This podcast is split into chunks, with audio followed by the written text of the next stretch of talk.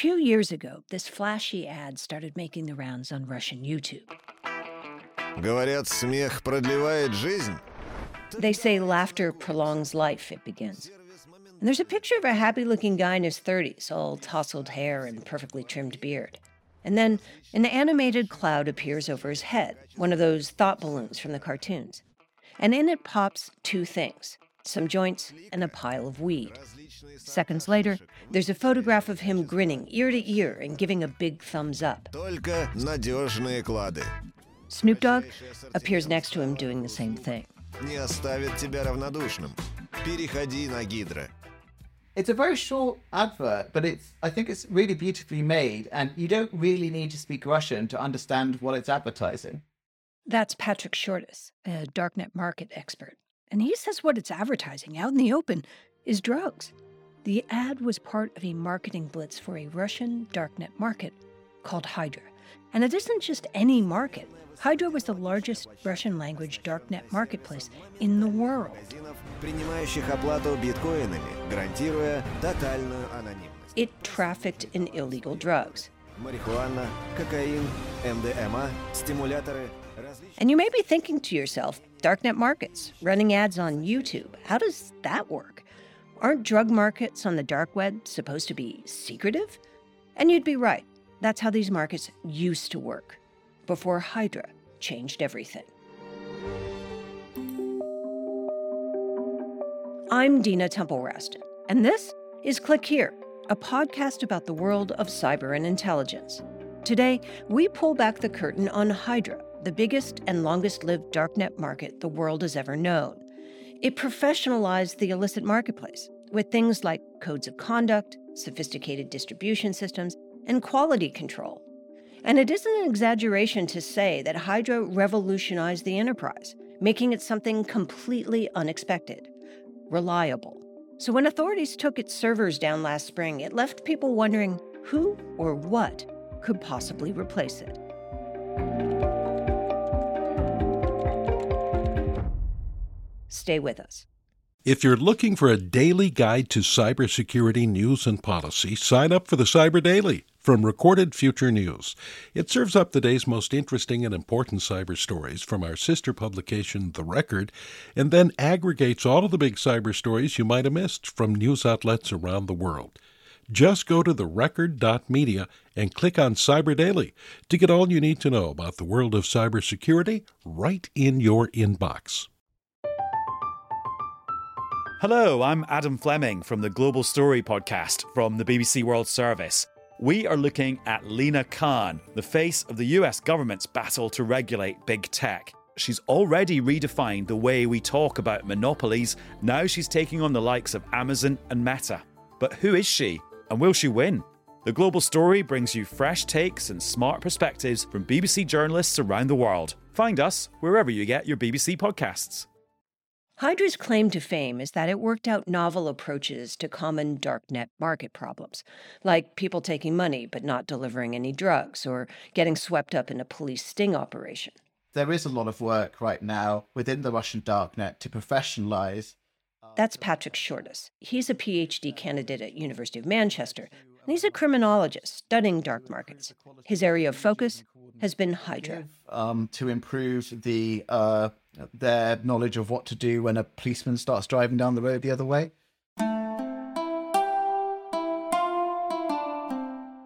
One of the clever things Hydra's administrators have done to avoid that is set up a very creative last mile delivery system. Dead drops have been around for a while. Hydra made it one better.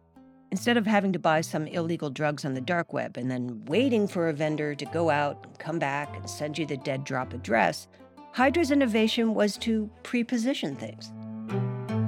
What Hydra did was the invention of auto shops or or instant instant uh, treasures, as, as it's also uh, referred to. Um, what this means is that as a drug dealer, I can go out, I can drop deliveries of drugs all across the cities, and then I can come back and all the time I've been working, each um, location that's uploaded to the site is instantly available for sale. Like Amazon lockers all over Moscow and St. Petersburg that you just have to drive to and unlock. You send the money, they tell you where to go immediately without having to wait. there are thousands and thousands of packages of drugs waiting for someone to purchase their location and pick them up. Someone like this guy. So hi, I'm uh, I'm Niko Vorobyov. I'm a narcotics connoisseur. Niko was traveling when we caught up to him. The internet was bad, so we made do with a cell phone connection. I'm on my I'm on my phone. Not too much battery left because you know I haven't been at the house till now. Niko is kind of an expert in all things drug trade. He wrote a pretty good book a few years ago. It was called Dope World, and he used to live in Moscow. And he told us about a time when he found himself in a famous Moscow park to, well, pick up a little something from Hydra. There was a couple of us. Like there was me, this girl, and these two other guys who are quite experienced in this sort of thing. This sort of thing. He means buying drugs in Russia. And you get the coordinates, and you also get sent these pictures with like these terribly drawn arrows in Microsoft Paint showing you where exactly like which tree or which bench or which bin or in in which uh, pipe they they've hidden the, the stuff in, and then off you go. Off you go on a treasure hunt. So we had to ride uh, a tram all the way to this, to this park. He was in Golosov Ravine. It's a park about half an hour tram ride away from the center of Moscow. And I actually got to the park and it was like going up and down hills. Uh, it's got a it's got a ravine, yeah, with a little a little uh, river running through it. There's a bunch of old churches as well. And he and two of his compatriots are in search of a package. They're looking for a particular tree. It's like the, the, the, packet is actually buried like un, a little bit under the tree. We're standing by by this tree, picking up bits of dead wood around us and just digging frantically around this tree trying to find it. Actually took us five, ten minutes, all while this girl's like standing on guard. She's watching for cops. But yeah, we found it in the end. It takes them about 20 minutes to unearth what they're looking for a small package of weed carefully swaddled in cling wrap. Uh, we opened it up to make sure it's the real deal because sometimes, you know, sometimes there's a risk that uh, that you find something and it's actually like another package for someone else. That's right. There are so many Hydra drops in Moscow and St. Petersburg, and so many people hiding them that you can accidentally find the wrong thing. if you're walking along a path and suddenly you see some snow tracks going in an odd direction, and if you keep doing that enough, like eventually you're gonna find something because like this is the standard way of hiding drugs in Russia. There's a whole vocabulary around this. Patrick says someone who digs up and steals drugs that don't belong to them is called a seagull, like the bird. And when I asked a Russian friend, you know, is this actually the word seagull? They said yes, yes. And I was like, so why do they call them that? And he said, because like the seagull, they steal the chips from your mouth. And I was just like, okay, that's a good phrase. Niko, our friend in the park, says he may have been seagulled, if that can be a verb, and you might be surprised how it ended up. Me and these Armenian guys uh, tried to buy some cocaine, and actually we couldn't find the cocaine. The Hydra, the dealer on Hydra, they they gave us our money back because the cocaine wasn't there. So like that ref- goes back to your question before: what happens if you find something that's not yours? Well, this is what happens. Me and a couple of idiots waste like 20 minutes digging around the back of a parking lot. Hydra responded the way any good business would. They made Niko, the customer, happy. They got their money back.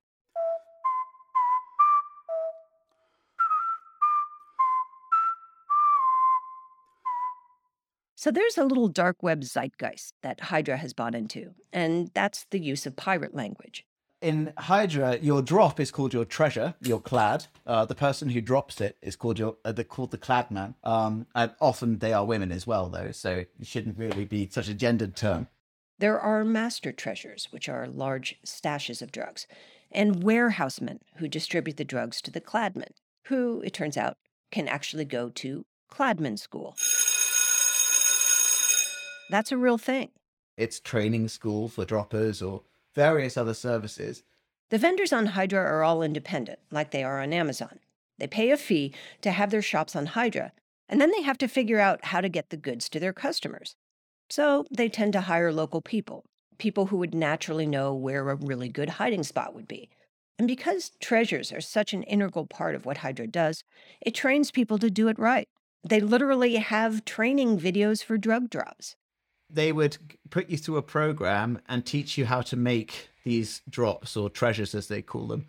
And then by the end of the program, you are then placed with one of the top vendor groups or, or vendor networks on Hydra. Um, so you have a guaranteed job afterwards. Think of it as a career move. Hydra also went next level on customer service. They don't just provide refunds, they actually guarantee quality. They set up a testing service. What they do is they do a random drug buy from the site, and then they have a real chemist analyze the drugs to see if they're really what the vendor says they are. They weigh them too to see if a vendor is being honest or shorting his customers. And this isn't something they just do internally. They actually write these vendors in their shops up with ratings and reviews, and they kick people off the site who don't meet their standards. And if you're having some unusually bad reaction to whatever you bought from Hydra, they have a solution for that too. Hydra had its own um, health service uh, where you were able to speak to a doctor um, or get general advice about safe uh, use of drugs, or in an emergency, um, it had a Telegram chatbot that was used to triage uh, people to see, you know, how serious the emergency was. Lexi Lakov knows about this firsthand. Uh, I talked to a doctor, a substance abuse uh, specialist uh, from Hydra, uh, but uh, he seemed like a true professional to me. and it's a little funny because Letsky is a substance abuse specialist. He runs something called the Drug Map Project in St. Petersburg, Russia. And it never really occurred to him that he'd end up working side by side with administrators from Russia's largest darknet drug site. Uh, when we found out about this uh, darknet marketplace, uh, we decided to contact them in order to uh, disseminate uh, some harm reduction information, uh, to disseminate some information on our services. And he got in touch with Hydra admins, and they worked out a deal. They said he could post information about the drug map project and harm reduction right there on the site. they even promoted us a little bit. Were you surprised by that? Uh, at first, I was surprised, but then I uh, thought uh, a little bit more about it, and I understood that they wanted their clients to be as healthy uh, as possible and as long as possible. Because then they can still buy drugs. Yeah, yeah, definitely. So, in a weird way, did Hydra actually help save some lives? Uh, yes, I believe so. Just to be clear, this isn't really benevolence. This is business. So, if you think about what it takes to do all that media strategies, dead drops, Kladman training, customer service, quality assurance, lawyers, doctors on staff this isn't something that a shoestring operation would do, which is exactly the point. Hydra isn't a fly by night shoestring operation. Successful darknet markets in the West, they pull down, if they're lucky, tens of millions in commissions and subscription fees. And typically, they stay open for about two years before the police shut them down. Hydra? It was pulling down billions and managed to keep its virtual doors open for seven years. When we come back, Hydra expands its universe, and then the authorities finally move in and take it down, which made dark market scholars like Patrick, well, a little sad at the time, I had just actually ended a relationship, and I was speaking to my mum that evening, and she said, um, "You know, are you okay?" And I was just like, "No, I'm not." And she was like, "Oh, you're still thinking about, you know, your ex-girlfriend?" And I was just like, "No, no, no, I'm, I'm really upset about, about Hydra closing." Patrick's PhD research just got a little harder. Stay with us.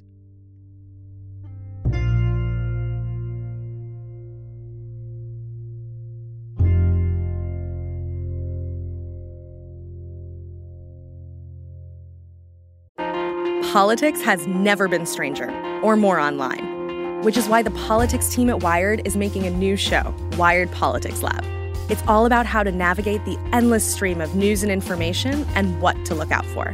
Each week on the show, we'll dig into far right platforms, AI chatbots, influencer campaigns, and so much more. Wired Politics Lab launches Thursday, April 11th. Follow the show wherever you get your podcasts.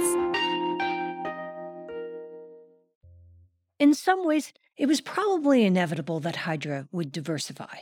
Why stop at drug dealing when Russian speaking customers were clamoring to use your network to launder cryptocurrencies or buy stolen financial information and forged documents? And they were good at it.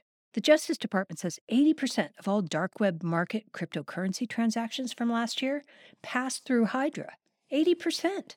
Hydra is kind of like the heart. It's like the lifeblood of these illicit networks. It's connected. Kim Grauer is the director of research at Chainalysis. It provides compliance and investigation software to financial institutions and governments so they can track cryptocurrency transactions. And a lot of her investigations led back to Hydra. We've been tracking Hydra for years, and it is doing so much more than just selling drugs at this point. It's doing money laundering, it's involved in ransomware attacks. It's Kim said some $2 billion worth of crypto was laundered by Hydra last year alone. And 2022 is looking like another banner year, as they became the launderer and mixer of choice for Russian cybercriminals and other Russian speakers trying to move big money. People, say, who were paying for the upkeep of their super yachts and their mistresses' apartments in Paris. So sort of like uh, the Swiss bank of uh, crypto.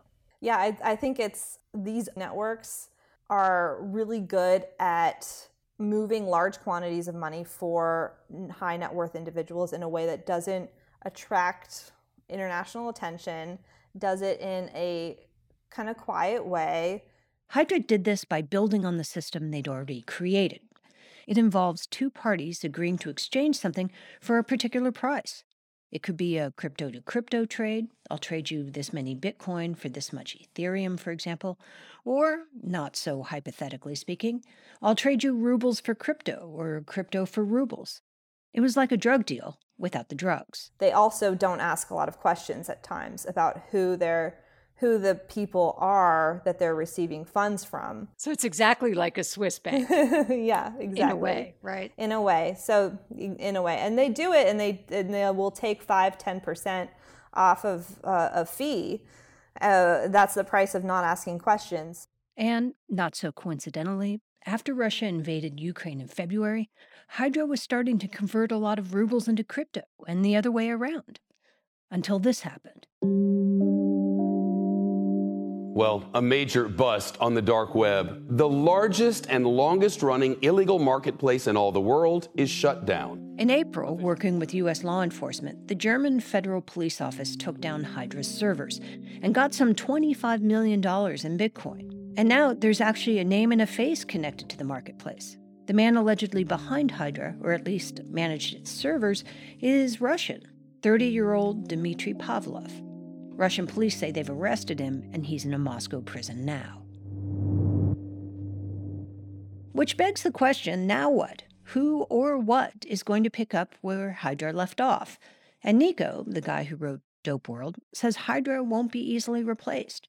Remember, it was a billion dollar business that involved hundreds of people working together to make things happen. And now they've all been scattered to the wind. now there's like um three or four websites uh fighting like competing between each other for the mon- for a monopoly one of them was called like omg omg omg Oh my god. This is from an OMG ad.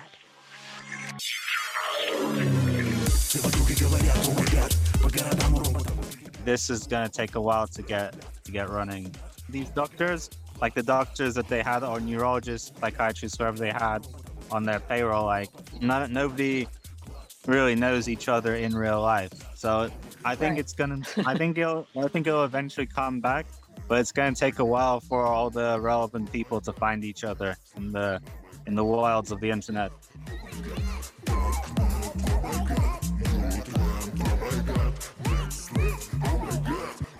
oh This is Click Here.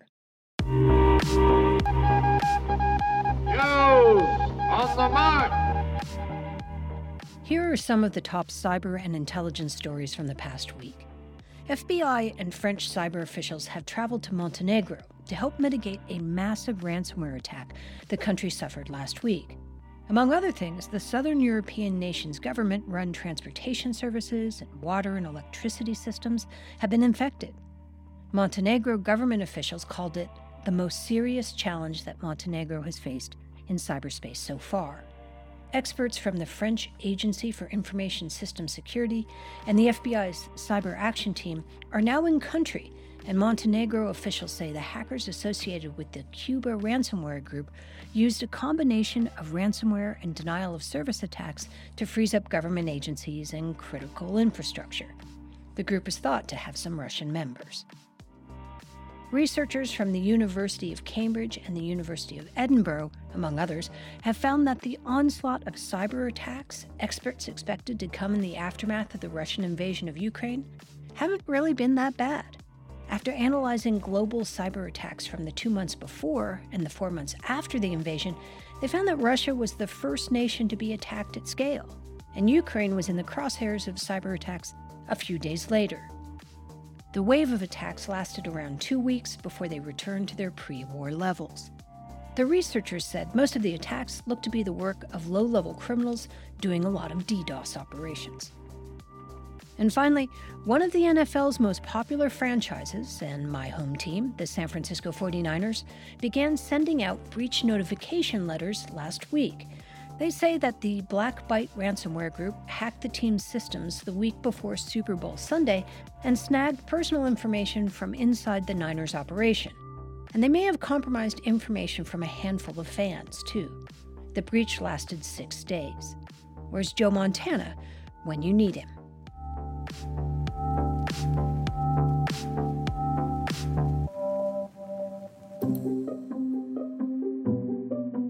Click Here is a production of The Record by Recorded Future. I'm Dina Temple Raston, your host, writer, and executive producer. Sean Powers is our senior producer and marketing director, and Will Jarvis is our producer and helps with the writing. Karen Duffin and Lu Olkowski are our editors, Darren Ankrom is our fact checker, and Ben Livingston composes our original music, and other music is from Blue Dot Sessions. Kendra Hanna is our intern. And very special thanks to you all Click Here is now one of the top three tech news podcasts in America. And we want to hear from you. Please leave us a review and rating wherever you get your podcasts. And you can connect with us at clickhereshow.com. We'll be back on Tuesday.